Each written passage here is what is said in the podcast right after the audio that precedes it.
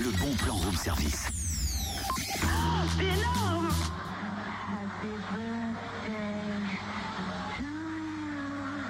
Oh, regarde mon beau cadeau d'anniversaire, Cynthia. To you. To you. Tu serais pas un peu en avance C'est pas aujourd'hui, c'est le 20. Et, et puis pourquoi t'as mis une bougie 40 ans T'as même pas la trentaine C'est pas pour moi. Je suis pas comme ça. Je suis pas le genre de mec à dire que je suis né le 20 décembre. Euh, c'est pour l'IUT du Creusot qui fête ses 40. Ah, t'as compris la vache Ah non, j'ai cru que t'allais dire. Je suis pas du genre à, à moto euh, souhaiter joyeux Pas anniversaire. du tout. C'est pas dans, c'est pas dans c'est pas dans mes cordes. C'est surtout pour l'IUT du Creusot qui fête ses 40 ans et ça c'est important.